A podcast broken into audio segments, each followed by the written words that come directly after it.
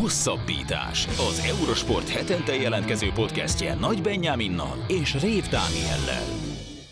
Sziasztok! Ez a Hosszabbítás Podcast 130. adása. Műsorunk első részében egy interjút hallhattok Krizsán Xéniával, a hét próbázóval, aki negyedik lett a hazai rendezésű világbajnokságon augusztusban, és a következő szezonban az Európa-bajnokságon, illetve az olimpián szeretne majd jól teljesíteni.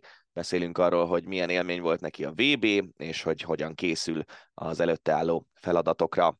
A műsor második részében arról beszélgetünk Benjivel, hogy eh, milyen esélyei lehetnek a női kézilabda válogatottnak a világbajnokságon.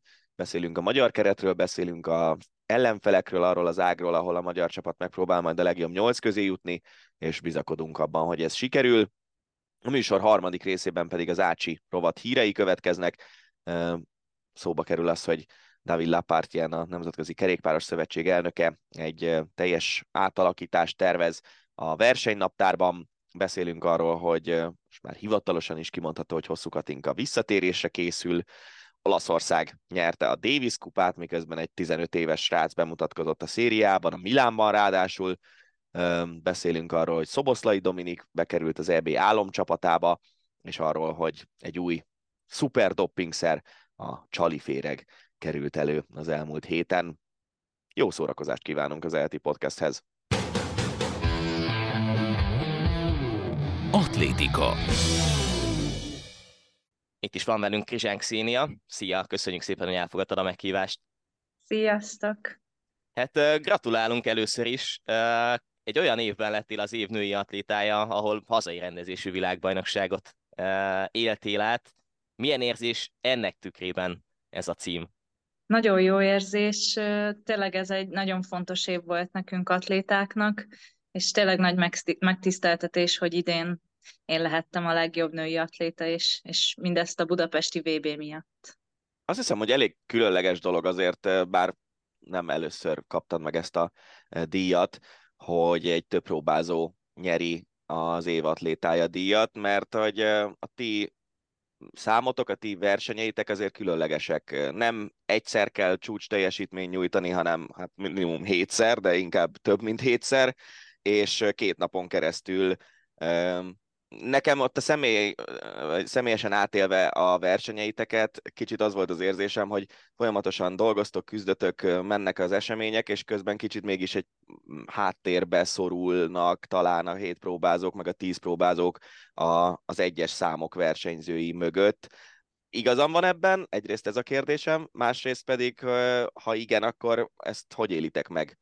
Sajnos én is úgy érzem, hogy egy picit háttérbe vagyunk szorulva, Úgyhogy talán azért is, mert egy ilyen tévés közvetítés során lehet, hogy a nézők is kicsit nehezebben értik meg, hogy többször látnak ugye a képernyőn, más számokban versenyzem, mik ezek a pontok, hisz a atlétikában nincs ilyen pontozás, ugye ott idő, eredmények, távolságok alapján vannak a helyezések, és talán ezt egy kicsit nehéz megérteni, úgyhogy nagyon remélem, hogy itt a Budapesti Világbajnokság alatt, aki látta és követte, egy kicsit közelebb tudott kerülni így a több próba a versenyszámához is, és úgy mondta, hogy ezt az elnyomást mondjátok, sajnos ez tényleg így van, mert az olimpián is a több próbázók a legkevesebb a nevezési lehetősége, ugyanis mi csak 24-en nevezhetünk, vagy indulhatunk az olimpián, míg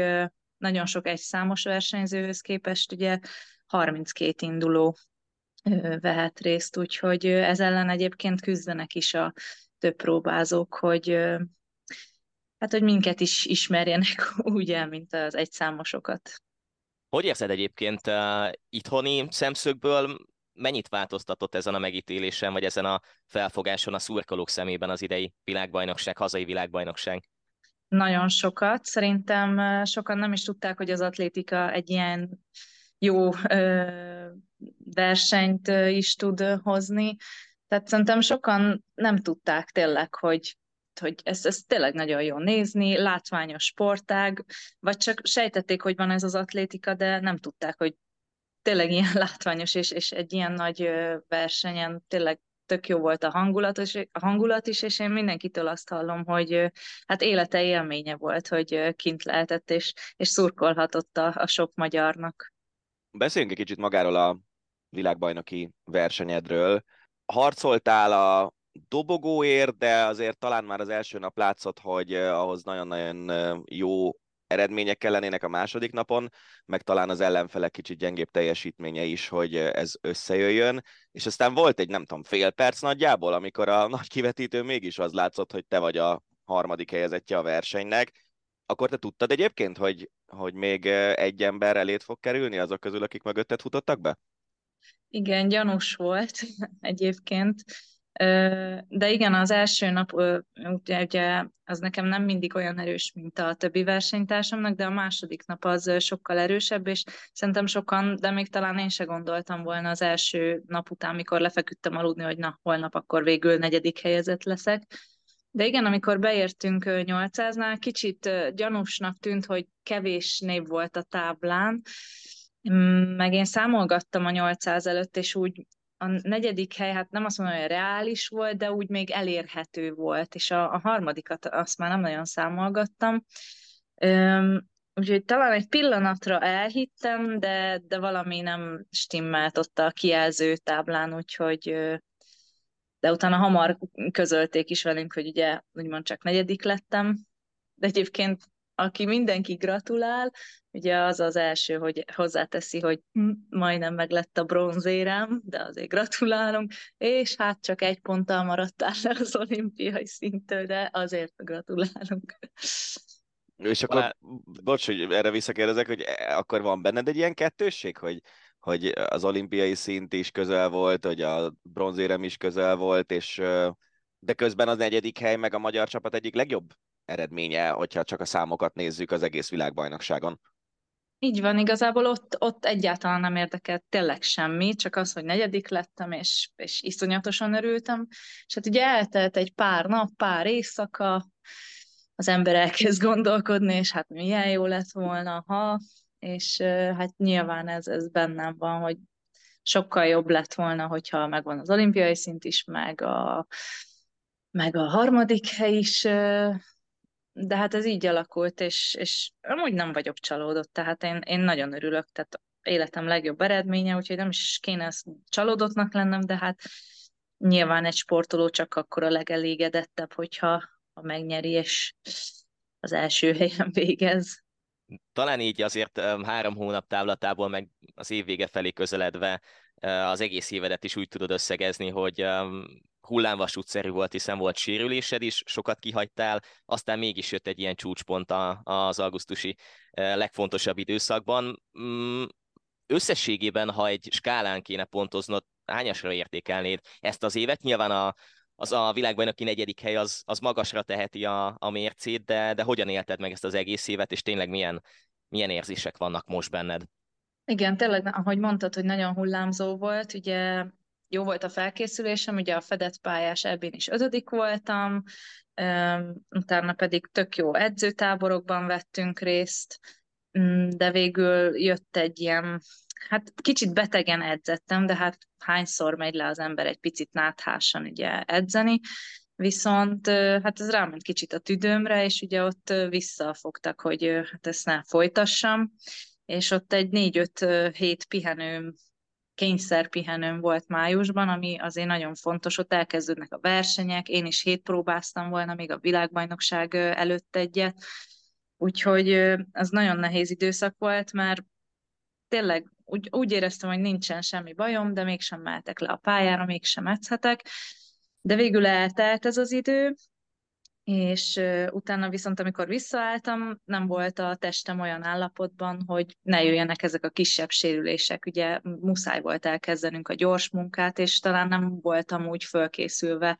erre a terhelésre, és ezért jöttek ezek a kisebb sérülések, de a fejben mindig nagyon pozitív voltam, és tényleg csak azzal foglalkoztam, hogy mivel Budapesten van a világbajnokság, ez, ez egyszerűen nem sikerülhet rosszul, tényleg az életemben egyszer lesz ilyen, és ez szerintem nagyon sokat segített, hogy fejben nem engedtem el, és hát csak arra koncentráltunk tényleg idén erre a versenyre, és hát én nagyon örülök, hogy jól összejött, és tényleg most azt mondom, hogy nem vagyok csalódott.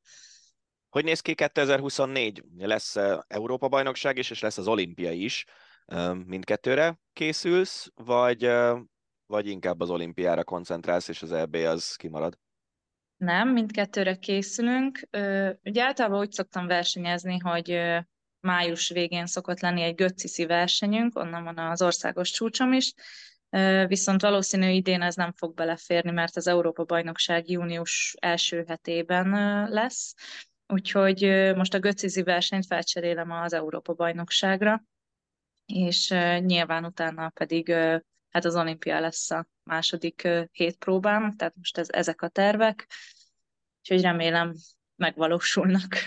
És hogy néz ki a kvalifikáció? Ugye az olimpiai szint az 6480 pont, ez, ez tiszta sor, de hogyha nincs 24 hétpróbázó, akinek ez összejön, akkor föltöltik úgymond a többiekkel a, a létszámot, mert akkor gondolom te jössz a 6479 pontoddal. Igen, sajnos ez nem így működik, tehát én már láttam olyat, hogy a 2020-as Tokiói olimpiáról valaki egyetlen egy ponttal nem volt meg az olimpiai szintje, és nem indulhatott, ugyanis olyan rendszer van, hogy vagy egy szintet teljesít az ember, ugye ezt a 6480 pontot, vagy van egy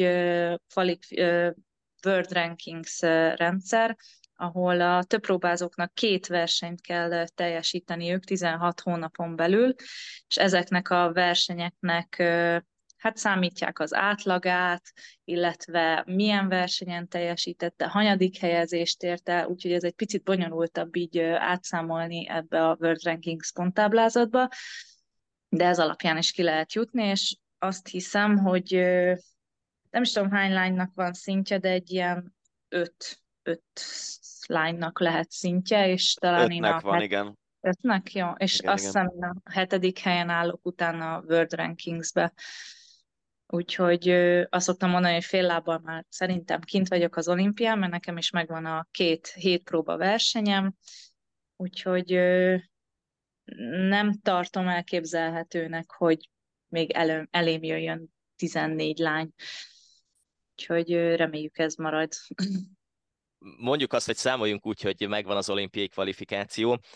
Az idei érzéseket is, most nézd a pozitív meg a negatív érzéseket is, ezeket beépítve, hogyan tervezett felépíteni akár fejben, akár fizikálisan a következő pár hónapot, akár mondjuk a tavaszi időszakot, és hogyan építitek fel az utat mondjuk az olimpia kezdetéig majd?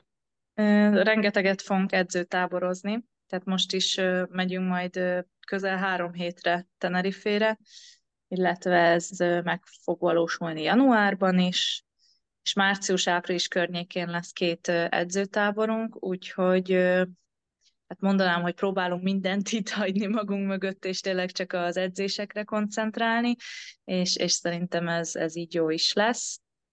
Úgyhogy hát igazából inkább az edzőm fejében van meg a terv, én nyilván ezeket a támpontokat tudom, illetve azt, hogy, hát, hogy én minden nap lemegyek az edzésre, és tényleg próbálok mindent megtenni. Tehát én, én tényleg majdnem minden edzésen gondolok arra, hogy olimpia lesz, és, és ha egy kicsit is nehezebb, akkor tudom, hogy hát miért küzdök, és miért kell itt lennem.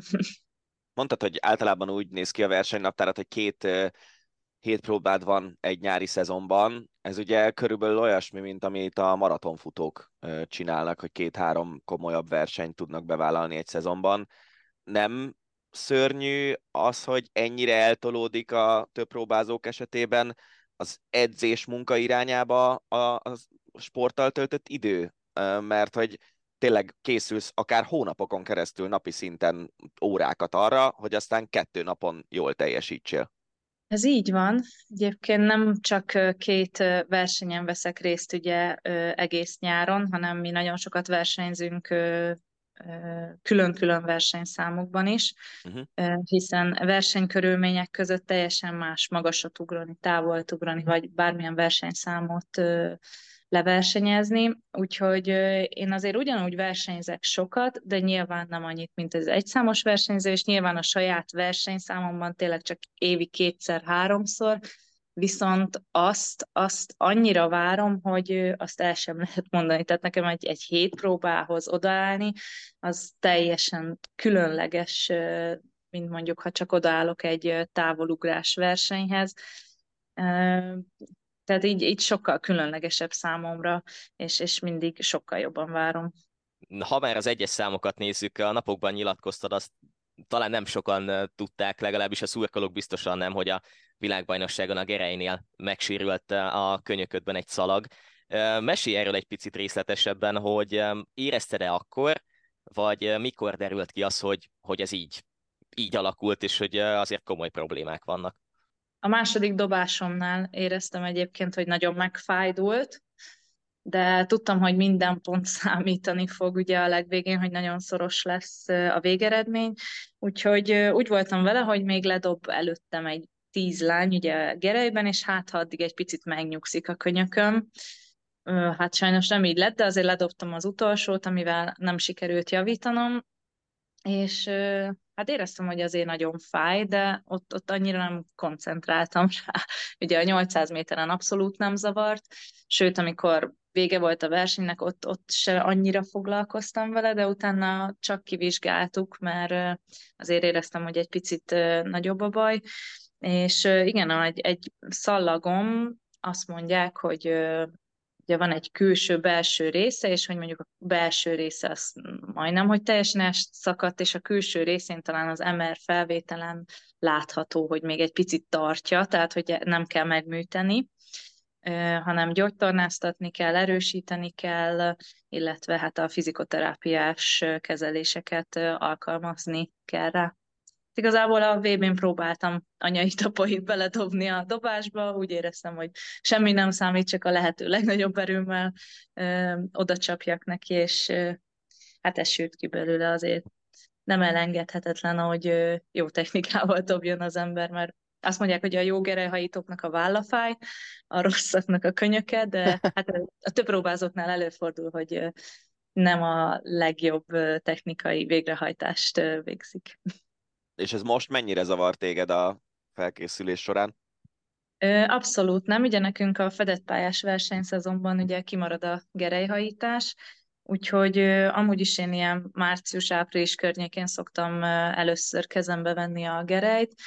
Annyi, hogy most egy picit későbbre fog szerintünk ez csúszni, amikor hát egy kicsit nagyobb erővel tudom már mondjuk megdobni a gerejt, az majd ilyen májusban, tehát tényleg a versenyek előtt, hogy hogy a lehető leges, legjobban meggyógyuljon addig. Van olimpiai 16. és 13. helyezésed. Hogyan állsz hozzá ilyen szempontból Párizshoz, hogy azért megvan a rutinod, mm, tudod azt a stresszt kezelni talán már sokkal jobban, mint, mint sokan olyanok, akiknek mondjuk ez lesz az első olimpiájuk. Ez mennyiben segíti akár mondjuk a felkészülésedet is, meg majd nyilván az olimpiai versenyzésedet, hogy azért a rutin az megvan mindenképp mögötted. Így van, és ha visszatekintek ugye az első olimpiám Rióban, ott, ott még azért nagyon fiatal voltam, ott, ott tényleg izgultam, mert éreztem, hogy ez, ez az egy teljesen más, mint egy Európa-bajnokság vagy világbajnokság.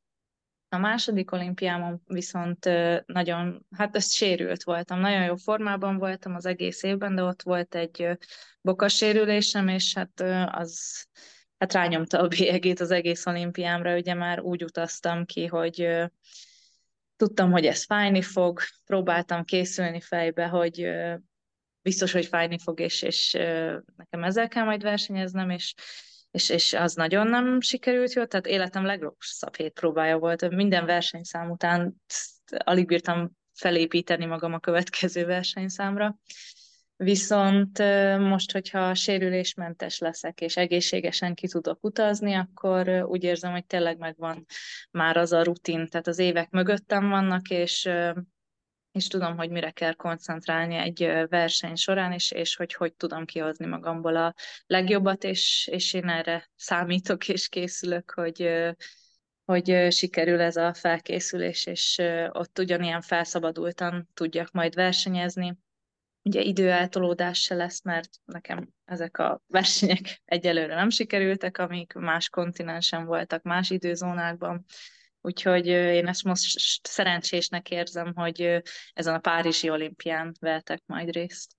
Ilyenkor, amikor elkezdődik egy felkészülés a következő szezonra úgy, hogy tudod, hogy június elején Európa-bajnokság, augusztus elején olimpia, ilyenkor már a felkészülésnek a korai szakaszait is úgy időzítitek, meg úgy állítja össze az edződ, hogy két forma csúcspontot kell majd hozni, nem túl messze egymástól, és emiatt egy kicsit más most ez a tél, vagy ilyenkor még ugyanazt a munkát végzitek el minden évben, és aztán később kell finom hangolni ezeket a dolgokat?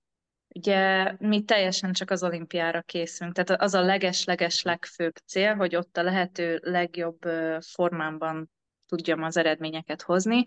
Nyilván emellett az Európa-bajnokság majd egy, egy olyan támpont lesz, hogy, hogy hol tartunk. Még ugye utána lesz hát másfél hónap, vagy, vagy kettő hónap ugye az olimpiáig, úgyhogy ott még lehet csiszolni szerintem a finom részeken. Úgyhogy egyelőre most egy picit másabb a felkészülésünk, mint eddig. Sokkal korábban elkezdtük a technikai számokat, így az edzéseken, hogy ott is az alapok azok szépen meglegyenek, és nyilván a versenyek közelettével lehet majd ott csiszolgatni, illetve azért is, hogy hát így a testem és az izomzatom is hozzá legyen szokva ehhez a fajta terheléshez, úgyhogy ne, végül is most nem csak ez a kemény favágó munka megy, hogy erősítés, futás, körülbelül ennyi, hanem, hanem tényleg bejöttek a technikai számok, és egyelőre ez nekem jobban is tetszik. Hogyan látod most a hét próba mezőnyét? Ugye a világbajnokságon Johnson, Thompson és Hall harcoltak az első helyért, ugye Fetter előzött meg a dobogó legalsó fokán, Nafisa Tutiám kihagyta a VB-t. Érezhető alakulás, akár mondjuk, ha visszagondolsz még a Riói szereplésedre, meg ellenfelekre, akár Tokióra, mm, érezhető alakulás a nemzetközi mezőnyben, vagy vagy azért arra lehet számítani, hogy ezek a nevek, akikkel most is harcoltál, meg mondjuk még Tiamot is ide vesszük, ezek a nevek lesznek ott Párizsban is mondjuk az első hatban biztosan. Hát ezt jól mondod, ők, ők szerintem biztosan ott lesznek, e, illetve hát még úgymond jönnek a fiatal e, több próbázók is fel, úgyhogy érhetnek meglepetések, úgyhogy erről is szoktunk beszélni az edzőmmel, hogy akik sérültek voltak, vagy tényleg fiatalok, és még nincs olyan jó eredményük, azért így olimpia évében így, így mindenki nagyon oda teszi magát, úgyhogy tényleg nagyon figyelnünk kell mindenkire, de biztos vagyok benne, hogy ezek a nagy nevek ott lesznek, és, és nagyon-nagyon harcolniuk kell majd ugye az olimpiai bajnoki címér, mert egy Nafi Tiánnak sem egyszerű most már ezt elhozni. És ilyenkor, amikor elkezditek a felkészülést, akkor van valami olyan célkitűzés, hogy szeretnél, nem tudom, hatban lenni, érmet szerezni, ilyesmi, vagy nálatok sokkal inkább az a lényeg, hogy azon a versenyen próbálj minden egyes számban a legjobbat közelébe kerülni, és aztán az végeredmény, hogy hányadik leszel, az meg majd alakul, ahogy alakul. Hát az én esetemben már ez nem így van. Én én most inkább helyezésekbe gondolkodok már minden ilyen nagy versenyen, és hát nekem a célom az, hogy végre az olimpián ugye a legjobb, a top 8 közé kerüljek, és az igazából abszolút nem érdekelne, még ha rossz eredményt is csinálnék, de valószínűleg ez nem fog beteljesülni, tehát ehhez egy jó eredményt kell elérni. Szóval ez a célom, hogy a legjobb nyolc közé kerülje. Mm, és adott esetben mondjuk, ha tényleg hozod azt a maximumot, és kijön egy olyan lépés, mint mondjuk az idei világbajnokságon kijött, akkor akár-akár mondjuk a top 5-ben tudsz gondolkozni, vagy, vagy eszedbe jut, hogy akár mondjuk ezt a negyedik helyet is meg lehetne ismételni? Hát nyilván, hogyha sikerül új országos csúcsot csinálnom, azzal szerintem akár még dobogós helyet is el lehet csípni. Úgyhogy bármi megtörténhet, én nem szeretném magam előtt annyira hatalmasan magasra rakni a lécet, de nyilván próbálok úgy hozzáállni, hogy oké, okay, hogy megvan a legjobb nyolcbani helyezés, de nagyon örülnék, hogyha még sikerülne ezt az országos csúcsot is egy kicsit döntögetni, erősíteni, mert úgy érzem, hogy egy picike még van benne, úgyhogy hát ezért is dolgozunk tényleg. Hát legyen így, és akár mondjuk jöjjön össze az országos csúcs majd az olimpián. Nagyon szépen köszönjük, hogy elfogadtad a megkívást, és sok sikert kívánunk a következő hónapokhoz, aztán majd az olimpiához is. Rendben, köszi szépen. Kézilabda. Elkezdődik a napokban a női kézilabda világbajnokság, ahol a magyar válogatott kiharcolhatja akár az olimpiai selejtezőn való résztelt is, majd nyilván meglátjuk, hogy hogyan alakul a világbajnokság. Erről beszélgetünk ebben az adásban Danival.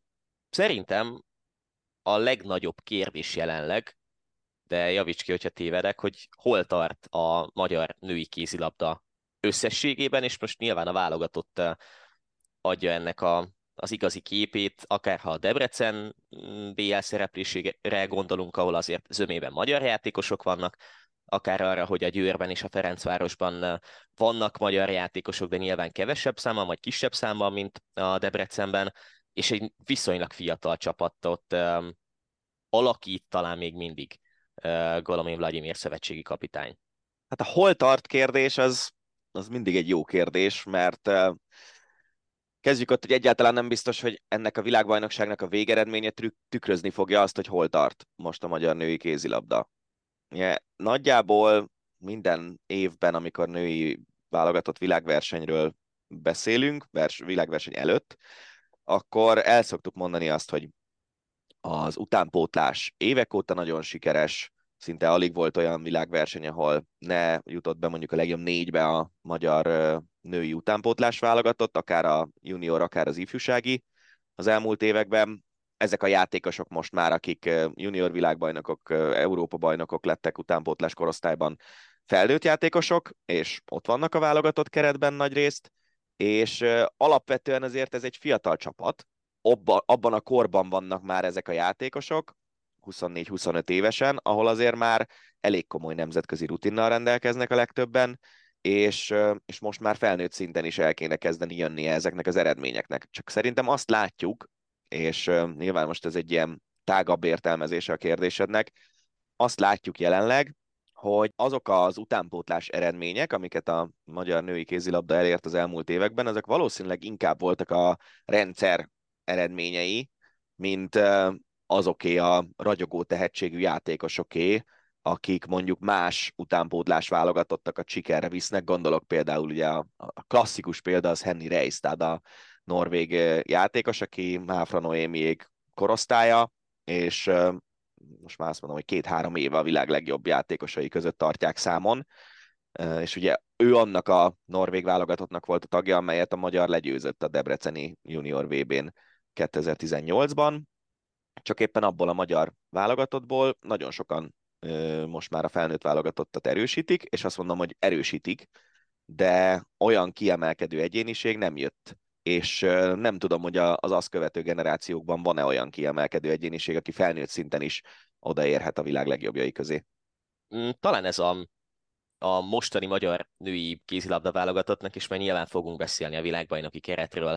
Az egyik nagy, hát talán kérdése is, de, de specialitása szerintem már lassacskán évek óta, de, de összességében azért megfigyelhető az, hogy míg azért azoknál a válogatottaknál, amelyekről úgy beszélünk, és általában úgy nyilatkozik akár a Magyar Kézilabda Szövetség vezetése, akár bármelyik szövetségi kapitány, és itt most gondolhatunk férfi válogatottra, női válogatottra, Szóval azoknak a válogatottaknak van legalább egy olyan kiemelkedő klasszisa, aki világszinten tudom én, benne van a top 5, top 10, top 20 játékosban lehet lassacskán, pont azért, amit te is mondtál, hogy 24-25 éves a játékosok zöme, lehet lassacskán előny egy válogatottnak, hogyha nincsen egy kiemelkedő világklasszis játékosa? Hogyha nem egy játékosra építi a válogatottat, mint mondjuk a románok, például az utóbbi 10-15 évben Krisztina Neagura építették főleg a játékukat, és azért jöttek is az eredmények. Vagy, vagy azért uh, hiányozna egy olyan extra klasszis játékos, aki a hátára viszi a válogatottat, mint mondjuk Lásd fociban Szoboszlai Dominika Montenegro elleni ebbis az utolsó meccsen. Igazából szerintem nagy előny, hogyha van. Nyilván, hogyha egynél több jó játékosod, vagy világklasszis játékosod van, akkor van esélyed igazán. Tehát most, hogyha megnézzük a nemzetközi kézilabda erőviszonyait, ugye az oroszok eltűntek a háború kezdete óta, és ennek köszönhetően velük most nem kell számolni, pedig az oroszok valószínűleg egy elég erős csapatot alkotnának, de igazából az elmúlt években a norvégok és a franciák emelkednek ki a, a maradék csapatok közül, és akkor melléjük tud odaérni egyszer-egyszer mondjuk a Dán válogatott, vagy a svéd válogatott, ők főleg ugye a Tokiói olimpián szerepeltek nagyon jól, és akkor van még egy újabb szint, ahol mondjuk a, a románok, a spanyolok, a németek vannak, a hollandok, ami talán még mindig egy picivel fölöttünk van, és, és aztán jön egy csomó olyan európai csapat, amely el tudja kapni a nagyokat, de mondjuk nem rendelkezik igazán klasszis játékossal. De az elmúlt napokban, a hétvégén a magyar válogatott játszott Hollandiával felkészülési mérkőzéseket. Holland válogatottban szerintem a belső posztokon lehet, hogy ha a két válogatottból, tehát a hollandból és a magyarból összegyúrnánk egyet, akkor szerintem talán Vámos és Kluiber az, aki beférne a közösbe, a hollandoktól meg mondjuk négyen, öten. És lehet, hogy a szélen más a helyzet, de a mai kézilabdában azért a szélsők nagyon jók, hogyha vannak az embernek jó szélsői, de hogyha belül nincsenek meg az előnyszerzések, akkor a szélsők igazából mindegy, hogy milyenek, mert nem nagyon kerülnek helyzetbe. Úgyhogy én azt gondolom, hogy azok a csapatok lesznek itt az esélyesek, amelynek, amelyeknek több sztárjátékosa van, és lehet így is úgy is csapatot építeni egy sztár köré, vagy a csapat erősségeit megpróbálni kihasználni, de az biztos, hogy jót tenne a magyar válogatottnak is, hogyha lenne mondjuk egy olyan átlövője, aki, hogyha gondban vagyunk, akkor el tudja vállalni, és mondjuk jó hatékonysággal gólokat tud lőni. Kolomin Vladimir szövetségi kapitány mondhatjuk, hogy lassan már rutinos lesz a felnőtt női kézilabda válogatott élén. Lehet ez a világbajnokság egy olyan fázisra ennek az útnak, vagy ennek a kapcsolatnak közte és a válogatott között, közte és a keret között, ami mondjuk szintet lép? Vagy akár lehet egy olyan pontja is ez, ne így legyen persze, hogy rosszul sikerül és alulmúlja a várakozásokat, ami viszont pont azt indítaná el, hogy akkor el kéne gondolkozni akár a közös folytatáson, hogy ennek így van-e jövője vagy sem.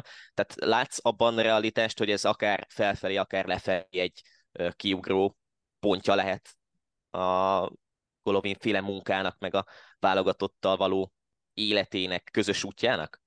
Szerintem a, arra nem látok esélyt, hogy ez ne így legyen. Tehát ez a világbajnokság, ez most már egy olyan világbajnokság, ahol nincs hova menekülni. Ott, ott áll a válogatott háttal a falnak, és ki kell jönnie a szorult helyzetből. Az elmúlt évek világversenyei azok nem sikerültek jól, pedig a két évvel ezelőtti világbajnokságon is egy viszonylag könnyű ágon lehetett volna bejutni, akár még a legjobb négybe is akkor, és majd nyilván itt is beszélünk arról, hogy milyen ágon vagyunk, meg kik az ellenfelek, és ezért én optimista vagyok egyébként az, azzal kapcsolatban, hogy itt milyen eredményt érhet el a válogatott. De szerintem a kérdésedre visszatérve, ez most egy ilyen, egy ilyen fő próba, vagy lehet, hogy ez már maga az előadás. Tehát itt hogyha a csapat eléri azt a célját, hogy bejusson a legjobb nyolcba, és ezzel majdnem biztosan az olimpiai selejtező tornák valamelyikére indulási jogot kapjon, akkor Golovin maradni fog. És remélhetőleg, ha ez sikerül, akkor egy olyan játékot is látunk a csapattól, ami indokolja is azt, hogy Golovin maradjon.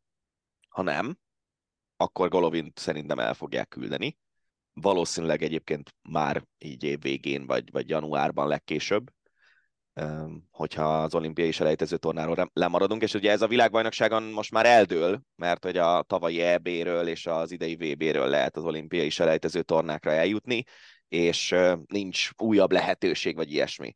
Az biztos, hogy azokkal az utánpótlás eredményekkel, amiket a női kézilabda az elmúlt hat évben, nyolc évben elért, azokkal hogyha az olimpiai selejtező tornáról is lemaradnánk, ami ugye úgy néz ki, hogy hat csapat kvalifikálja magát az olimpiára ilyen-olyan kontinentális, illetve világversenyekről, és újabb hat csapat a selejtező tornákról, ami azt jelenti, hogy mondjuk 18-ban nem lennénk benne, és persze ebben vannak afrikaiak, vannak ázsiaiak, akik gyengébbek, vagy pánamerikai csapatok, mondjuk ott azért a brazilok elég erősek, tehát nem lehet azt mondani, hogy ez a legjobb 18 a világon, de hogyha ebben a 6 plusz 12-ben sincs helye a magyar női válogatottnak, akkor megint egy, egy újra tervezés jöhet majd, azt hiszem. Beszéljünk a csoportokról, és nem csak a, a csoportkörről, hanem aztán majd a középdöntős csoportról is. Montenegróval, Kamerunnal és Paraguayjal volt egy csoportban a magyar válogatott. Sorrendben ugye november 30-án jön a Paraguay elleni meccs, ugye Helsingborg lesz a helyszín mind a három csoportmeccsnek, aztán december 2-án Kamerunnal, december 4-én pedig Montenegróval játszik a válogatott. Ránézésre ez alsó hangon második hely, nem? Hát minimum az a lebonyolítási rendszere a világbajnokságnak, hogy a csoportkörből három csapat bejut a középdöntőbe, e, így aztán 32-ről 24-re csökken a maradék csapatok száma, viszont onnantól kezdve a hatos középdöntő csoportkörből már csak kettő jut majd tovább a legjobb nyolcba, és a magyar válogatottnak ez a célja, úgyhogy itt ha második helyen jutunk tovább, mondjuk úgy, hogy Montenegrótól kikapunk, akkor már is lépés hátrányba kerülünk, mert hogy az águnkon a svédek tűnnek a legerősebb csapatnak, ráadásul hazai pályán játszva, és én azt mondom, hogy, hogy akkor marad meg a reális esélyünk arra, hogy, hogy ebből legjobb nyolc legyen, hogyha meg tudjuk verni Montenegrót, vagy legalább egy döntetlent játszunk Montenegróval.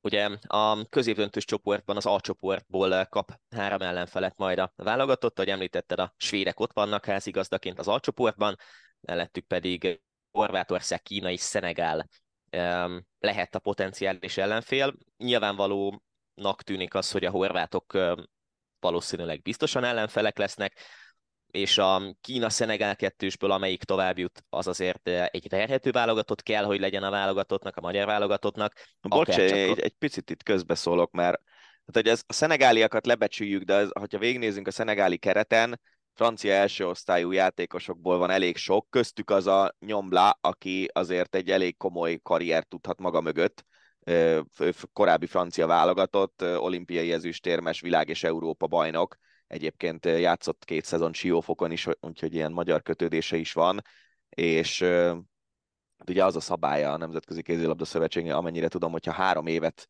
kihagysz egy válogatottban, akkor elmehetsz játszani egy másikba, hogyha van állampolgárságod, és nyomlának szenegáli felmenői vannak, úgyhogy ő, ő azért egy elég erős név, és nem ő az egyetlen, aki a román bajnokságból jön ebbe a csapatba, és mondom, elég sok francia első osztályú játékos van, úgyhogy én a szenegáliakat azért így félváról nem venném, de hát nyilván meg kell őket verni ahhoz, hogy a céljainkat elérjük. És um, a saját sportunkat tekintve a, kamer, a kameruni paraguay kettős, az ott nincsenek az, ilyen az, játékosok. Az talán, Értem, talán egy, egy, egy, Abszolút, az, az, az a, a, a kameruniaknál nincsen ilyen úgymond honosított játékos, ott francia alsóbosztályú, meg török első osztályú játékosok vannak, meg ilyesmi. Paraguayi csapatban meg egy-két spanyol első osztályú játékos van, de tehát ez a két csapat azért szerintem jóval gyengébb, mint Szenegál. Mondhatjuk azt, hogy a svédek mellett a montenegrói és a horvát meccs lesz, vagy lehet a legfontosabb, nyilván meglátjuk majd, hogy hogyan alakul az A és a B csoport. Öm, ellenük mire mehetünk, a horvátok és a montenegróiak ellen. Mm, azért talán a montenegrói válogatott a hiányzóival, de majd mindjárt beszélsz róluk. Mondhatjuk azt, hogy verhető, és talán a horvát válogatott is verhető. Tehát ezzel azt érzékeltetjük, hogy azért öm, ez egy olyan ág, vagy olyan középdöntős csoport lehet, ahonnan összejöhet az a legjobb nyolc, de azért oda kell figyelni mind a két válogatott ellen, és akkor a svédekről nem is beszéltünk, talán ők emelkednek ki a, az egész potenciális középdöntős hatosból a legjobban. Igen, szerintem a svédeket kicsit külön is kell venni, hogyha jól alakul nekünk ez a torna, akkor a svédekkel valószínűleg már egy olyan meccset játszhatunk a középdöntő utolsó körében, ahol igazából az a kérdés, hogy melyik csapat a csoport első, melyik a csoport második, ott már lehet, hogy majd a különböző ágakat is figyelni kell, hogy ki kivel játszik, meg ilyesmi, de eddig azért nem mennék el, ez egy nagyon optimista forgatókönyv. De a svédek nagyon erősek, és mondom, hazai pályán játszanak, a középdöntőben, majd a Skandináviumban, ahol ilyen, nem tudom, 12 ezer ember fog nekik szurkolni, Göteborgban, úgyhogy a, a svédeket én kivenném ebből az egész történetből, ők amúgy is az elmúlt időszakban azért jóval a magyar válogatott előtt jártak, ráadásul skandináv rohanós kézilabdát játszanak, ami nem szokott feküdni a magyar csapatnak. A montenegróiak és a horvátok viszont abszolút ez a balkáni küzdő stílus, Ugye a horvátok a 2020-as EB-n szereztek egy óriási meglepetés bronzérmet, és azt a jó szereplést azt az alapozta meg, hogy az első meccsen, a csoportkörben pont minket megvertek. Egy ilyen kínszenvedős, azt hiszem, hogy 22-20 lett, vagy valami ilyen ilyesmi kevés gólos meccs volt, az biztos. Én, én nem tartom ezt a horvát csapatot különösebben erősnek. Elég sokan játszanak közülük a román bajnokságban, ami egy erős, kemény bajnokság, de elég sokan játszanak közülük otthon is, nincsen kiemelkedő sztárjuk, van egy eh, Pievics nevű kapusuk, aki ilyen bravúr kapus, eh, hogyha elkapja a fonalat, akkor lehetetlen, nagyon atipikusan véd, és, és nagyon rossz ellene játszani, de azért ő nem nevezhető mondjuk a világ tíz legjobb kapusa közé semmiképp szerintem. És egyébként meg egy ilyen, egy ilyen küzdős csapat különösebben nagy, nagy játékosok nélkül, hogyha nem számítjuk azt, hogy Micsijevics 195 centis, és az egy, egy elég meghatározó jelenség ott a védelem közepén általában. Nem egy, nem egy sztárokból álló csapat, egy jó kis küzdős csapat. A montenegróiaknál egy kicsit más a helyzet, Náluk a, a keret nagy része az vagy a Buducsnos Podgoricában játszik, amely a BL gyengébb csapatai közé tartozik.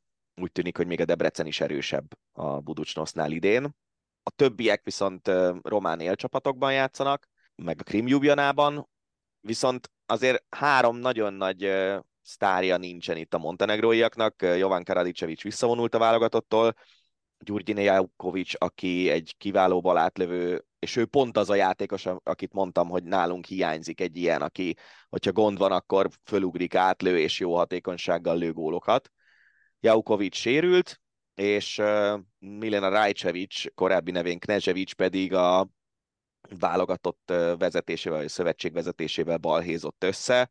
Nélkülük azért én azt mondom, hogy ez egy jelentősen meggyengült montenegrói csapat, de mondom, szinte mindenki európai kupákban játszik, jó játékosok vannak a montenegrói csapatban, az nem kérdés, de valahogy én azt érzem, hogy nem, nem egy ilyen világverő. Tehát, hogyha ha az lenne a feladat, hogy most a norvégokat meg a franciákat előzzük meg a középdöntő csoportkörben, akkor azt mondanám, hogy hát az nem, arra nem sok esélyünk van. Így, hogy Montenegrót, meg Horvátországot, meg Szenegált kéne megelőzni, erre azt mondom, hogy ez nem egy irreális forgatókönyv, és, és ezért is vagyok optimista a, a válogatott szereplését illetően. Nézzünk rá a magyar válogatott keretére.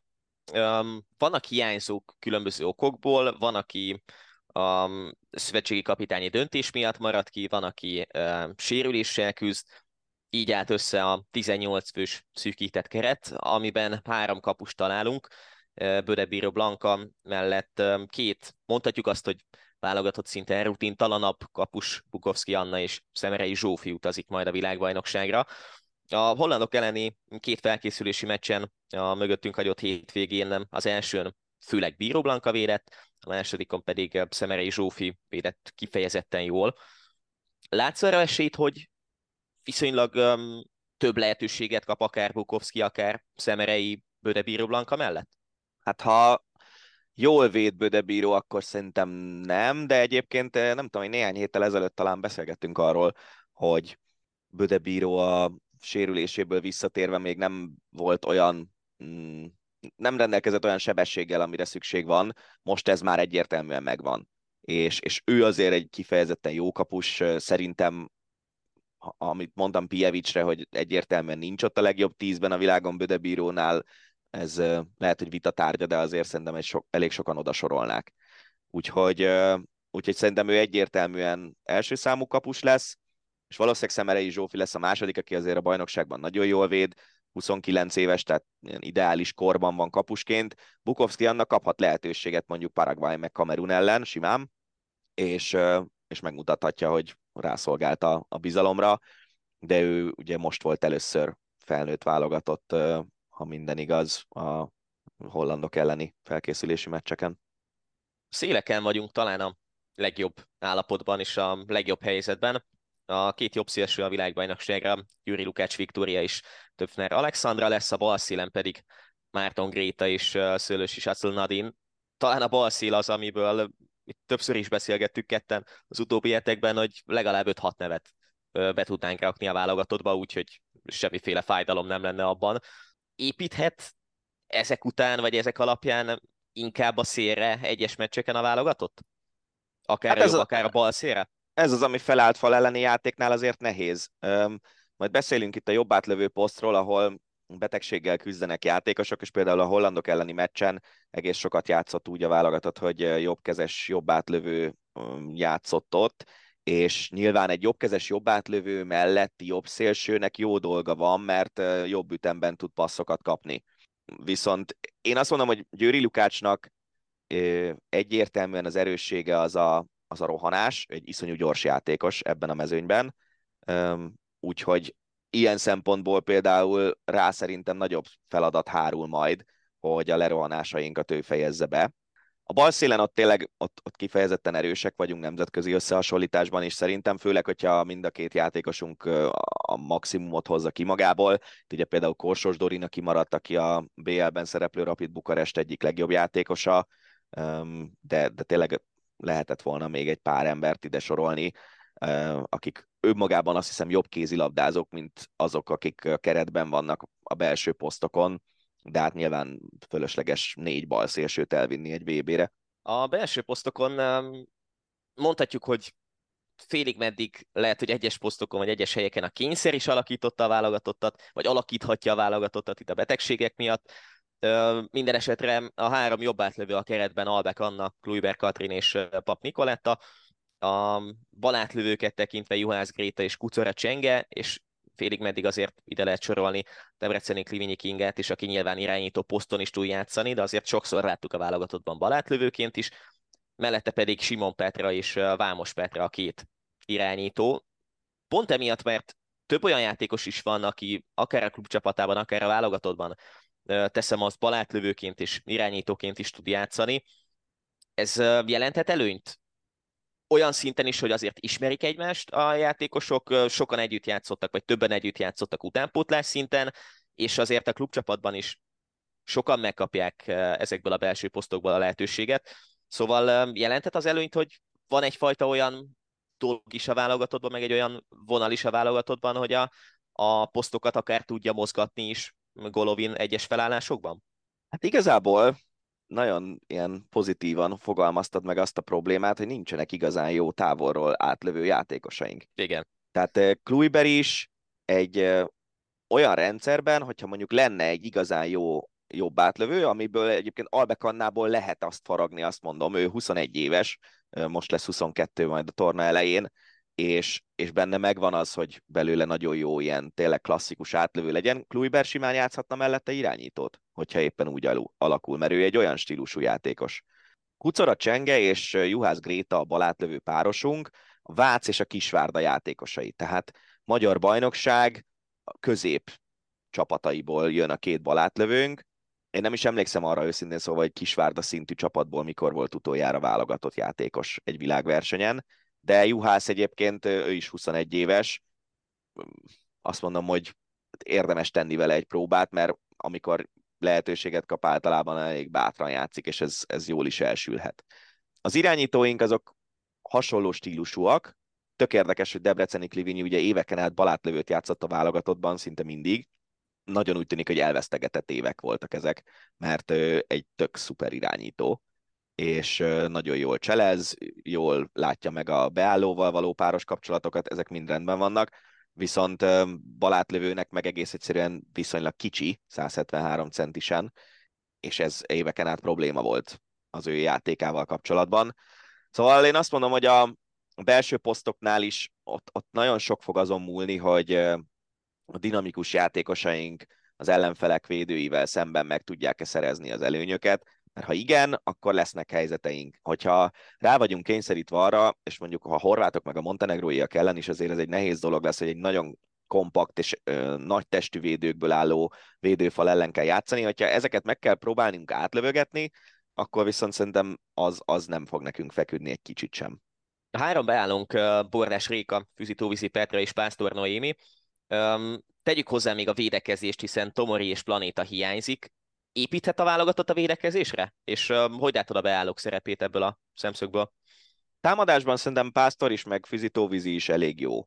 Úgyhogy ezzel nem érzek problémát. Ami probléma lehet az az, hogy hogy áll majd össze a védekezés. Nagyon úgy tűnik, hogy Bordás Réka szinte folyamatosan a pályán lesz hármas védőben, úgyhogy ő támadni keveset fog. És hogy mellette ki lesz a másik hármas védő, az lesz egy nagyon jó kérdés. Albek egyértelműen alkalmas erre a testalkata alapján, de egyelőre azért a játéka az nem annyira jó hármas védőként, és uh, Juhász Gréta kicsit hasonló helyzet, hogy, hogy még nem tudjuk, hogy ő nemzetközi szinten milyen hármas védő, lehet, hogy majd Füzitóvizivel kell védekeznie hármast bordásnak, akivel Debrecenben évekig együtt játszottak, de például Pásztor, a másik beállónk, ő a klubjában inkább kettes szokott védekezni. Úgyhogy valószínűleg majd itt a különböző játékosokat eléggé kevergetnie kell Golovinnak, hogy, hogy összeálljon a védekezés, már pedig ha nem áll össze a védekezés, akkor, akkor azért sokkal nehezebb dolgunk lesz. Egy utolsó kérdés, I. és Ferenc, a Magyar Kézilabda Szövetség elnöke azt mondta, hogy a célkitűzés az elnökség döntése alapján a legjobb nyolcba kerülés. Ez reális lehet, vagy terhet egy nyomást is jelentett a játékosokon? Hát nézd, olimpiai sportákban az olimpiai kvalifikációs világbajnokságon mindig lesz nyomás, ha csak nem jutottál ki már az EB-ről egy évvel korábban. Szerintem ez egy reális célkitűzés az águnkat látva, és azt mondom, hogy meg lehet, de azt is látni kell, hogy azért valószínűleg a világ nyolc legjobb csapata között most nincsen ott a magyar válogatott, vagy nagyon a, a végén van ennek a névsornak, de ettől még erről az ágról igenis be lehet jutni a legjobb nyolcba ezen a világbajnokságon. Ácsi. A hét legérdekesebb hírei. Ahogy az lenni szokott, az Ácsival zárjuk az ELTI hosszabbítást, összegyűjtöttük az elmúlt napok legérdekesebb, legfontosabb híreit a sportvilágból.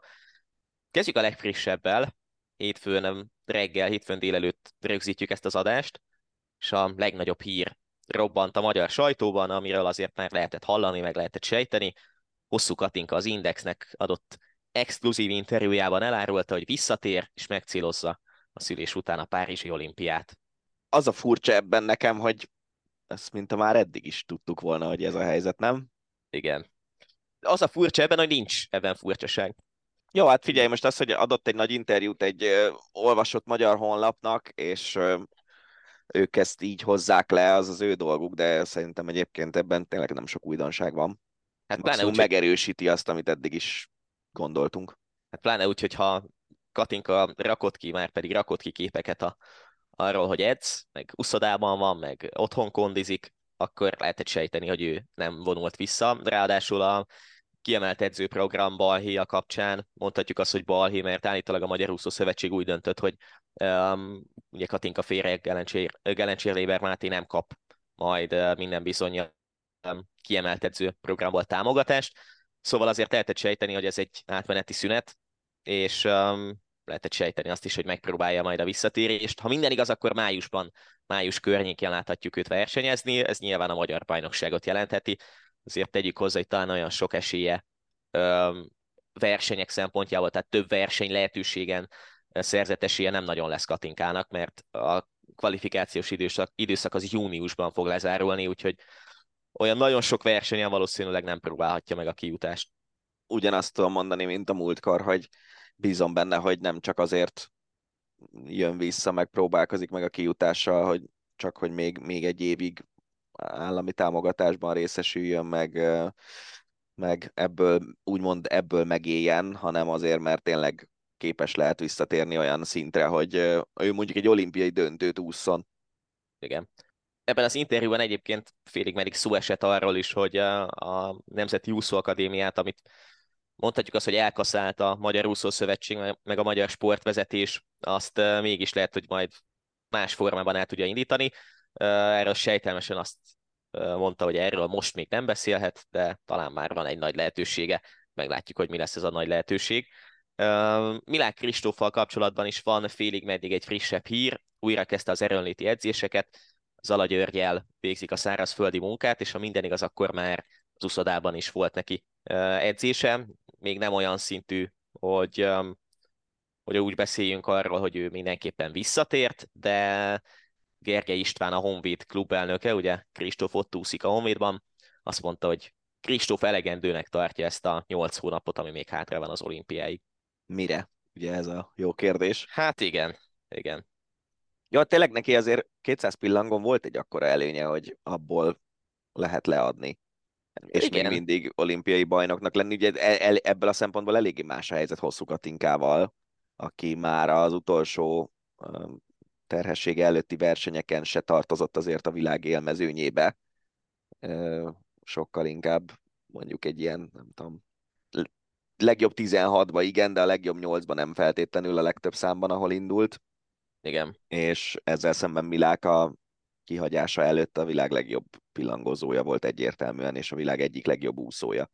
Úgyhogy, úgyhogy nyilván más szint a kettő, úgy abból a szempontból, hogy mennyivel lehetsz rosszabb annál, hogy még mindig nagyobb eredmény, vagy a, a korábbi formádnál, hogy még mindig nagyon jó eredményeket érje el. Hosszú Katinkának előre kéne lépnie a szülése előtti formához képest. Milán Kristófnak elég mondjuk 98%-ot nyújtania. Igen, és akkor is meg lesz az olimpiai bajnoki cím valószínűleg. Igen. Folytassuk um, olyan szempontból kézivel, hogy ugye beszélgettünk az adás előző részében a női kézilabda világbajnokságról. Azt mondom, hogy mit szólsz ahhoz, hogy tippeljünk meg egy helyezést a magyar válogatottnak kezdésből? Jó, mert ahhoz, ahhoz egy fokkal azért kicsit meg kell néznem, hogy mi, hogy merre van.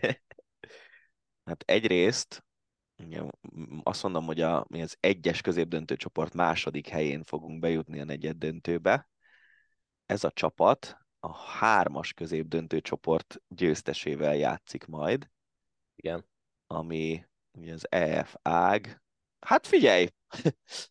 Itt vannak a dánok, a románok, a szerbek, a németek, lengyelek, japánok. Ez lesz a könnyebbik ág. Igen. Még a végén, nem tudom, elkap, elkapjuk azt, hogy a, játszunk a németekkel egy, egy negyed döntőt. Negyed döntőt vagy a dánokkal, azért ezek nem legyőzhetetlen csapatok, bár a dánok szerintem mostanában azért abszolút fölfelé mennek, és elég erősek. Igen. Um, ja, szóval még akár az is benne van, hogy tovább jutunk, de én azt mondom, hogy, hogy mondjuk, nem tudom, hetedikek leszünk, vagy valami ilyesmi, tehát a ja, benne leszünk, de kiesünk én a is, negyedöntőben. Én is ilyen hetedik tippelek. Mondjuk azt ne, nem tudom elképzelni, hogyha vagy nehezen tudom elképzelni, hogyha a negyed döntőben nem lesz meg a győzelem, egy ilyen másik ágról nehezebb csapat ellen mondjuk a hetedik helyért nagyon felpörögne a válogatott. Nem tudom. Tehát ott, ott az a hetedik attól helyért zajló függ, meccs, azt nem tudom. Attól is függ szerintem, hogy, hogy kik lesznek előttünk, mert hát persze, a, igen. A, ki az Európa bajnok? Legutóbbi Aha. EB győztes, az, azok a norvégok, nem? Szerintem igen. Na, és hogyha a norvégok a, az előző Igen, norvégok, igen, igen, igen akkor ugye ők már kín vannak az olimpián, meg a franciák is, és ez jó eséllyel ez a két csapat ott lesz. Tehát lehet, hogyha te kilencedik vagy ezen a világbajnokságon, Igen. akkor azzal jobban jársz ilyen selejtező csoportos beosztás szempontjából, mint hogyha hetedik vagy nyolcadik, de mindegy, hát ez majd úgy is alakul.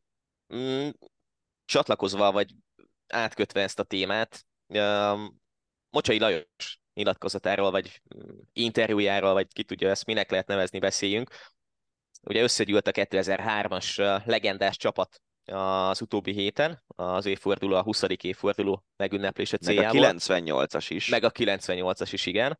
És um, lényeg a lényeg, Mocsai Lajos um, azt mondta, hogy egy picit, hát nem tudom, hogy mennyire félreértelmezhető, vagy ő ezt így szánta, vagy hogy szánta. Azt mondta, hogy a magyar kézilabdának nem feltétlen kell alapul vennie, teszem azt a norvég mintát, hanem, hanem nem tudom, tehát hogy ez, ez, ez, egy, ez egy olyan nyilatkozat nekem, hogy, hogy közben látjuk azt, hogy a norvégok milyen szinten emelkednek ki a női mezőnyből, és akkor még ha egy fél mondatban, vagy ha nem is úgy szánod, vagy nem tudom, hogy hogy szánod, de azt mondod, hogy a norvég mintát nem kell alapul venni, akkor az eléggé nem szerencsés nyilatkozat, nem? Hát ugye az a tök érdekes, hogy nagyon sok szempontból ugye teljesen más a magyar meg a norvég sport Tehát a norvégoknál nagyon kevés állami pénz van, mondjuk az utánpótlás képzésben, kis klubokban ö, folyik nagyon minőségi munka, miközben nálunk iszonyatosan sok pénz van az utánpótlás képzésben, és mégis úgy tűnik, hogy a norvégoknál jönnek ki az újabb és újabb szupersztára az utánpótlás gyárból, nálunk meg nem nagyon. Szóval ez azért egy érdekes dolog, és ennek az okait azt jó lenne, hogyha valaki meg tudná fejteni. Pláne úgy, hogy nekem mindig eszembe jut ilyen témában Tord Ellingsen nyilatkozata, mit a nyáron szerintem beszéltünk is róla, hogy azt mondtam Elek Gábornak, vagy ott az Elek Gáborral való beszélgetés után ugye dolgozott Ellingsen a Fradinál Elek Gáborral, hogy itthon csalni tanítjuk a játékosokat, és hogy mennyire más egy norvég vagy egy skandináv közeg, mint a magyar közeg. Szóval nekem mindig beugrik az ilyen összehasonlításoknál ez az Ellingsen féle nyilatkozat. Mm, most is beugrott egyébként, úgyhogy ja. nem tudom, hogy, nem Figyelj, tudom, hogy mennyire lehet egyetérteni ezzel a mocsai féle én a, gondolattal. Én egyébként azt mondom, hogy lehet csapatot építeni más alapokra is, mint ahogy ezt Skandináviában teszik, de az látszik, hogy az elmúlt évtizedben nagyjából ez a skandináv kézilabda volt a, a csúcson. A franciák is egyébként azért a skandinávhoz jóval közelebbi stílusban kézilabdáznak, nagyon dinamikus, gyors játékosokkal. Ők elsősorban ugye a bevándorlók gyermekeire építkeznek, akik azért a színesbőrű játékosoknak a gényei egy picit azért mások olyan szempontból, hogy, hogy nagyobbat tudnak ugrani, mint egy, mint egy fehérbőrű játékos. Legtöbbször is nyilván általánosítás, és nem, nem, nem minden egyes fekete játékos tud nagyobbat ugrani minden egyes fehérnél, de hogy ettől még dinamikában igenis van különbség, és nem véletlen, hogy a francia válogatott az annyira erős az elmúlt években, mert tényleg a, ahogy a férfi foci válogatottuk tök jól becsatornázta a, a bevándorlók gyermekeit a futballba, úgy a női kézilabda válogatott a bevándorlóknak a lányait csatornázta be a kézilabdába. Úgyhogy, ja, de, de ettől még a, a játékstílus, amit játszanak, az, az inkább a skandinávra hasonlít, mint a, arra a balkáni jellegű stílusra, amiben mi is kézilabdázunk. Vagy lehet, hogy ezen a világbajnokság, világbajnokságon meglátjuk, vagy megint kapunk egy ízelítőt abból, hogy ha már skandináv rendezés, meg ha már skandináv top csapatok, és valószínűleg játszunk a svédekkel, szóval lehet, hogy megint kapunk egy ízelítőt, hogy milyen iskolát is kéne tanulnunk. Hát igen. Úgyhogy majd a nyilatkozatot ezek után is, vagy ezeket a mocsai szavakat ezek után, meg a világbajnokság után is lehet, hogy elő lehet venni. A férfi BL-ben játszottak az előző héten a magyar csapatok is, a Szeged Szita Zoltán majd, hogy nem utolsó másodperces, 8 másodperccel a vége előtt lőtte a győztes gólt a Periszter ellen, úgyhogy nyert a Szeged, van három győzelem, és ez egy nagyon fontos győzelem volt idegenben, ebben a nagyon szoros alcsoportban. A Veszprém pedig megint 40 gól fölé jutott, 10 góllal verte a celjét, 41-31, hetek óta gyakorlatilag alsó hangon 35 gól fölött a BL-ben. Veszprém. Igen, hát ezt mondtam, hogy múlt héten is azt hiszem, hogy itt most már Igen. olyan, olyan sztárcsapat jött össze, ami tényleg világ legjobb játékosai közül jó pár Veszprémben játszik, úgyhogy ez, ez nem meglepő. A Szeged csoportjához mit szólsz? Az, hogy a 11, az első helyen álló 11 pontos Kielnek és a hetedik helyen álló 6 pontos Zágrábnak 8 meccs után 5 pont a különbsége, az nagyon komoly. Vagy ha úgy nézzük, a hatodik Szeged 9 ponttal a hatodik, az első Kiel meg 11 ponttal az első. Ez egy lehetőség amúgy a Szegednek. Hogy Ahogy azért igen. most ebben a csoportban nincsen olyan nagyon kialakult hierarchia, bugdácsol a Kielce is, bugdácsol a Kiel is. A Kiel egyébként az utóbbi évek leggyengébb szezonját futja a Bundesligában, valami félelmetesen sok pontot vesztettek már ahhoz képest, hogy mennyit szoktak. De így most már elvesztettek annyi pontot, azt hiszem, mint amennyit az előző két szezonban, vagy valamilyen ilyen statisztika Igen. rémlik. Úgyhogy, úgyhogy ja, én azt gondolom, hogy a, a, ez, ez egy lehetőség a, a Szegednek, hogy megverje mondjuk itthon ezeket a csapatokat. De azt hiszem december elején lesz egy Kielce elleni hazai meccs, ami Igen. például ilyen szempontból elég fontos lehet. De összességében lehetőség, de azért nem elvárható szerintem a jelenlegi Szegettől, hogy ilyen európai sztárcsapatokat veregessen meg még itthon sem.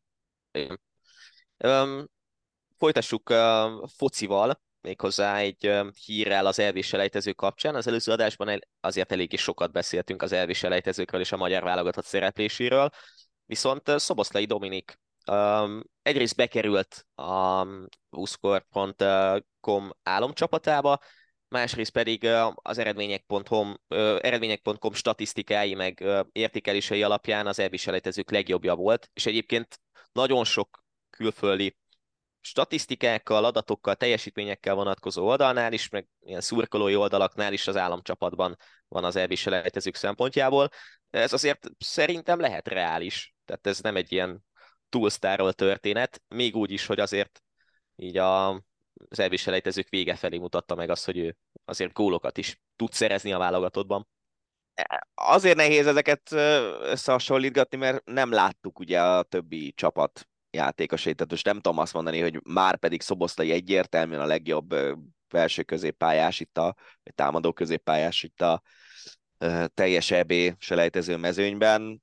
Ugye az is érdekes, hogy ki milyen metodikával adja ezeket a pontszámokat, de azért az az eredmények.com vagy Flashcore az angol oldal, ez egy elég nagy nemzetközi cég ahhoz, hogy elhiggyük nekik, hogy, hogy valószínűleg tényleg Szoboszlai az egyik legjobb volt. Bringával menjünk tovább. Vasblanka visszatér, és egy hetedik helyjel gyakorlatilag azt teljesítette az első mm, Cyclocross versenyén a visszatérése után, amit el is mondott előzetesen, hogy ő ő itt az érzéseket hozza vissza, és azt a versenyrutint, ami a kulcsöntörése után hiányzott. Szerintem ez a hetedik hely, ez egy reális visszatérésnek tekinthető nála. Teljesen mm, olyanok verték meg, akik azt mondom, hogy még csúcsformában se biztos, hogy, hogy előttük végzett volna, de lehet, hogy mondjuk ha legjobb formájában van, akkor harmadik ezen a versenyen, vagy negyedik, vagy ilyesmi. Azért Igen. itt Van Empel meg Peterson nagyon, nagyon kilóg fölfelé, és hozzájuk úgy tűnik, hogy fölnőtt Lucinda Brand. Úgyhogy hát meglátjuk, hogy hogy alakul ez a szezon, de, de ez így visszatérésnek egyáltalán nem volt rossz. Sok-sok versenye lesz a következő hetekben is még Blankának. Rögtön a hétvégén a tervek szerint egyébként kettő. Úgyhogy uh, tényleg bőven van fejlődési lehetőség. Um, az UCI naptár átalakításáról beszélgessünk egy-két szót, hiszen um, ha lehet hinni a, a sajtóban, meg itt ott, ott megjelent híreknek, akkor 2026-tól jöhet egy nagy reform, és ebben a reformban azért benne lehet egy-két olyan egészen őrültnek tűnő érdekes ötlet is, hogy a tavaszi klasszikusokat akár áttehetik őszre, elképzelhető, hogy három hetest is fognak mozgatni ide-oda. Nem tudom, hogy ez hosszú távon egy ilyen hatalmas változás, ami benne van ebben a történetben, az mondjuk mennyiben lehet nézőbarátabb vagy jobb a mostaninál. Én őszintén szóval, amikor ezt így láttam, akkor a, úgy voltam vele, hogy ez kizár dolog, hogy ez megtörténjen. Tehát az, hogy mondjuk a Vueltát előre Január. hozzák január-februárra mondjuk. Igen. Februárban Spanyolországban elég jó idő van, ahhoz képest, hogy máshol milyen idő van, de azért így is tehát egy csomó olyan hegy, meg helyszín kimaradna szerintem mondjuk egy februári Vueltánál, ahova augusztusban rendszeresen mennek. Észak-Spanyolországban például, vagy akár a Sierra Nevada-ban is, azért oda mondjuk 2500-ra fölzavarni őket februárban, az nem igazán működik. Nem véletlenül az Andalúz kör, az nem szokott olyan magasra fölmenni. Igen. Szóval uh... ezt, ezt nagyon nem hiszem. Egyébként az, hogy ne utazgassunk jobbra-balra, az nem egy hülye ötlet. Ha megnézed a nőknél, ugye most úgy volt, hogy a spanyol versenyek egymás után voltak a naptárban, azt hiszem, hogy a Vuelta Igen. volt az első, aztán volt a Burgoszi kör, meg a Baszkör. Az nem hülyeség, hogy megpróbálni mondjuk a, az olasz, tehát akár azt is meg lehet csinálni, hogy hogy a Lombardiát és a Liest felcserélni, és akkor egy ilyen olasz blokkot csinálni. De mondjuk az Európán belüli utazgatás az ugye azért ez viszonylag könnyen megoldható, akár autóval is. Tehát mondjuk az, hogy a kamion végez vasárnap este hatkor valahol, és kedd délben, vagy kedreggel valahol máshol van, azért ez egy könnyen megoldható logisztikai feladat, és éppen ezért azt gondolom, hogy az Európán belüli utazgatás azért az nagyon más, mint a tengeren túl.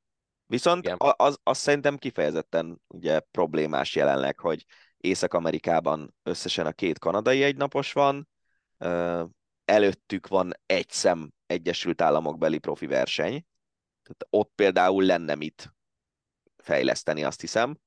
A, pláne, kusz, pláne Kuszvuelt győzelme után. Igen. A, az ázsiai versenyek is hasonlók, hogy el vannak szórva a naptárban egy csomó ilyen ázsiai 2.1-es, meg 2. Pro verseny, ahova éppen emiatt elég kevés igazán jó csapat megy el, és akkor van egy-kettő, aki elmegy, és úgy lehet egy csomó pontot gyűjtögetni, mint amit láttunk tavaly, hogy ugye a Lankavin például elég jó mezőny összejött, mert még nem volt egyértelmű egy csomó csapatnak, hogy bent maradnak-e a World vagy följutnak-e a World és közben meg van itt én hiszem, júliusban egy Csinghai tavi verseny, ahol rengeteg világranglista pontot lehet szerezni, miközben tök béna mezőny van. Igen. Szóval nekem is az, az a véleményem, hogy az UCI naptáron lehetne fejleszteni, meg lehetne okosabban csinálni, csak szerintem pont az az érdekes, hogy a, tehát itt, itt azért a versenyszervezőkkel nagyon-nagyon sok versenyszervezővel kellene megegyezni abban, hogy alakítsuk át a naptárat. Szerintem az nem működik, hogy az UCI azt mondja, hogy már pedig akkor te a Tirreno Adriaticót, azt nem tudom, három héttel később szervezed. Igen. Nehéz. És, és nyilván azért a, a három nagy, a Flanders Classics, meg, a, meg az ASO, meg az RCS Sport, ez a három nagy cég, ez lefedi a World Tour versenyeknek egy jelentős részét, de mondjuk Pro Series szinten viszont ott már hát alig van az... olyan szervező cég, ami mondjuk kettőnél több versenyt szervez. Igen. Itt, itt át kell gondolniuk nagyon-nagyon sok mindent. Ráadásul egy országúti bajnokok ligája bevezetése is tervben lehet, hasonlóan a pálya BL mintájára, szóval itt sok ötlet van, de azért ki kell mazsolázni az értelmes ötleteket, meg azért lesz egy-két beleszólás a, a szervező cégeknek is ebbe az egészbe. Biztos. Biztos. De például ott volt a Hammer Series, ami szerintem nem volt egy hülye ötlet. Igen és azt meg kiherélték ott is ilyen politikai alapon lényegében, hogy a, a Velont ja. veszélyesnek tartotta az UCI a saját kis uh, szemét dombján. Úgyhogy Igen. azért ezek fura dolgok. Ja. Folytassuk tenisszel. A Davis kupát rendezték meg az előző héten. Olaszország lett a győztes, köszönhetően többek között meg leginkább Janik Sinner jó teljesítményének, aki legyőzte Novák Djokovicot az elődöntőben így az olaszok a szerveket búcsúztatták az elődöntőben, aztán a döntőben viszonylag simán verték az ausztrálokat. Ami a legnagyobb meglepetés pedig, hogy a finnek elődöntőt játszhattak. Egy, hát mondhatjuk azt, hogy a többi válogatotthoz képest mindenképpen gyenge csapattal, ahol Ruzuri csak a legjobb finjátékos csak az elődöntőben játszott. Mm, mindegy, lényeg a lényeg, hogy Sinner legyőzte Djokovicot, és Olaszország a Davis Kupa győztes. És lehet, hogy ez talán még Sinnernek többet is ér, mint hogyha mondjuk Igen. megverte volna a Djokovicot a VB döntőben, és aztán az olaszok nem nyerik meg a Davis kupát. Még nem mintha kéz a kézben járnának ezek az eredmények, csak egy érdekes gondolatkísérlet.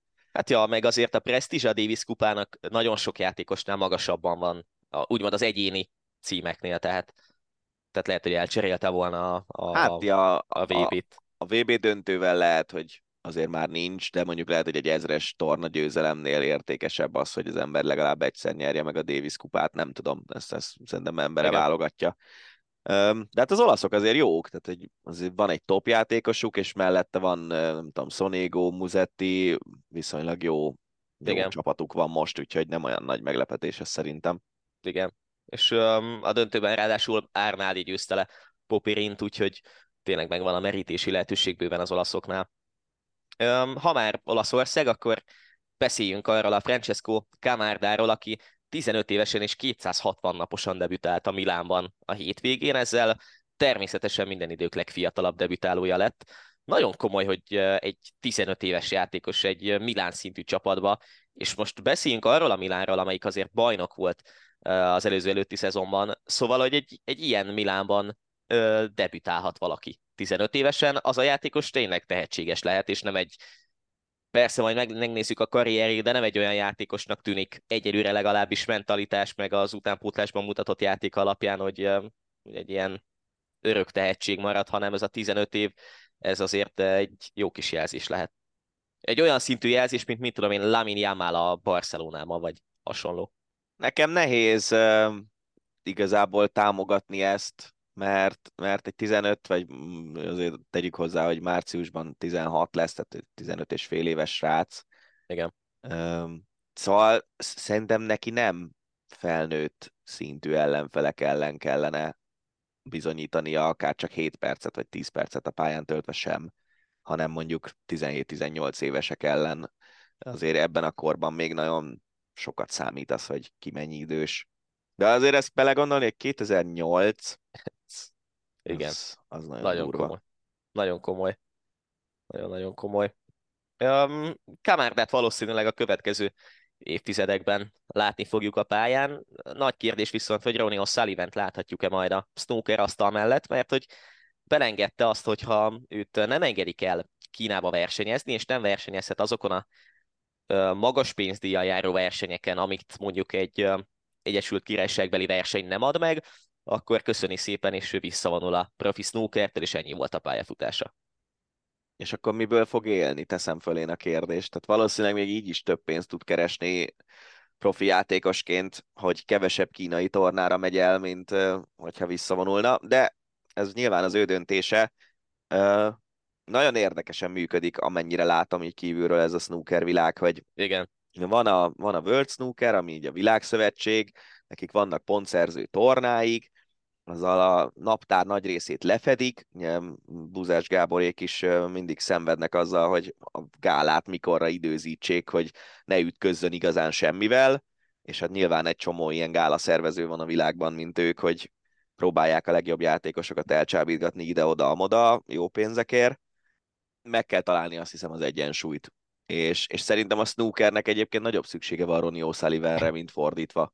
Ja, Azért e, ebből kiindulva nem hiszem, hogy Ronnie O'Sullivan visszavonulna, vagy engednék őt, hogy e, emiatt visszavonuljon, úgyhogy meg fogják találni a lehetőséget. Szerintem is. Hogy valami, valami megoldása legyen ennek az egésznek.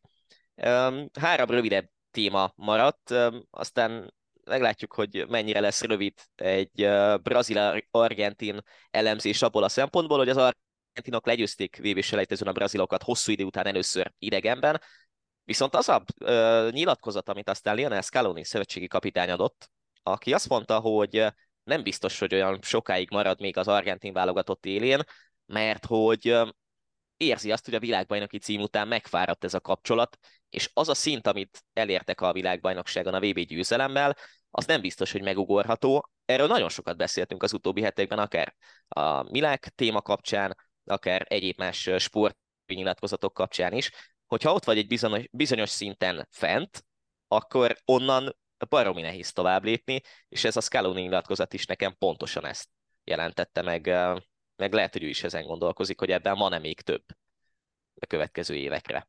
Hát meg belegondolsz abba, hogy foci edzőként, vagy mondjuk szövetségi kapitányként mi az, amit elérhetsz. Ha azt már eléred, akkor azért nehéz fenntartani nagyon hát igen, a igen. motivációt még négy évig, akkor küzdeni, nem tudom, de meg ugye hát, arról is szó van, hogy ezek az edzők lehet, hogy például klubedzőként sokkal több pénzt tudnak keresni, mint egy válogatott edző. Nem tudom őszintén szólva, hogy itt milyen pénzviszonyok vannak. Igen. De na mindegy, hát ezt ő tudja. De az na biztos, jó. hogy hogyha valami olyan sikerül, amit az ember szeretett volna régóta elérni, akkor utána nagyon nehéz fenntartani annak a motivációját, hogy akkor próbáljuk meg még egyszer. Igen. Pláne tényleg, amit mondasz, hogy mondjuk klubedzőként a pénz mellett azért több olyan célért küzdhetsz, mit tudom én, bajnokok ligája győzelem, több csapattal, stb. bajnoki címek, kupa győzelmek, mint mondjuk egy válogatott szövetségi kapitányaként, hogyha te világbajnok vagy szövetségi kapitányként, akkor elérted a csúcsot, úgyhogy onnan nehéz tovább lépni. Igen, um, és azért Scaloni szerintem valószínűleg elég magas polcon van most így hát, a világ edzőit illetően. Bár az is lehet, hogy azt mondják sok klubnál mondjuk, hogy egy ilyen elég speciális helyzetben vitte ő az argentin válogatottat a VB döntőbe. Igen. A Forma 1-ben Max Verstappen megint a csúcsra ért.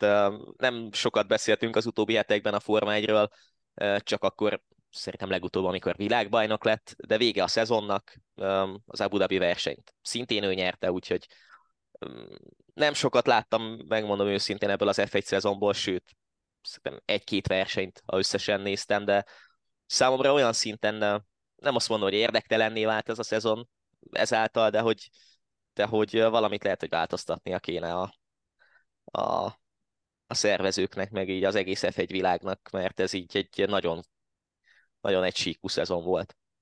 De most megint egy olyan helyzetbe került a Forma 1, ahol volt mondjuk a, a Schumacher érában, hogy a, ez egyértelműen legjobb versenyző, és az egyértelműen legjobb autó az ugyanaz a, ugyanaz a versenyző a legjobb autóban ül. Igen. És ez unalmassá teszi, mert ha belegondolsz abba, hogy most a hétvégén megjelent nálunk egy ilyen gondolatkísérlet, hogy mi lett volna, ha nincs Verstappen, hogy akkor nem tudom, nyert volna hét versenyző, azt hiszem versenyt. Aha. és, és Perez lett volna a világbajnok, de azért viszonylag szoros küzdelemben Hamilton előtt. Szóval itt ez a fő probléma, hogy a, a legjobb csapat és a legjobb versenyző az egy helyen van, és, Igen. és emiatt van az, hogy tényleg, hát ugye Verstappen például uh, kétszer annyi pontot szerzett végül, mint a második helyezett. Igen, úgy tudom, igen. Ami, ami nem normális. Nem tudom, hogy mi lehet egyébként a megoldás. Hát semmi, hát majd pár év, és megint bevezetnek valami új fejlesztést, vagy nem tudom, ja. ami, ami miatt előnybe kerülhetnek a többieket, azért mindig véget értek ezek az érák előbb-utóbb. Persze. Valószínű, hogy ez is így lesz majd egyszer, csak az utolsó um, része az adásnak, vagy az utolsó hír, az nem is egy hír, hanem uh, egy picit hasonló befejezése ennek az egésznek, mint a múlt heti adásunknak volt az alternatív olimpiával, ahol ugye féktelen dopingot ígérnek a szerzők.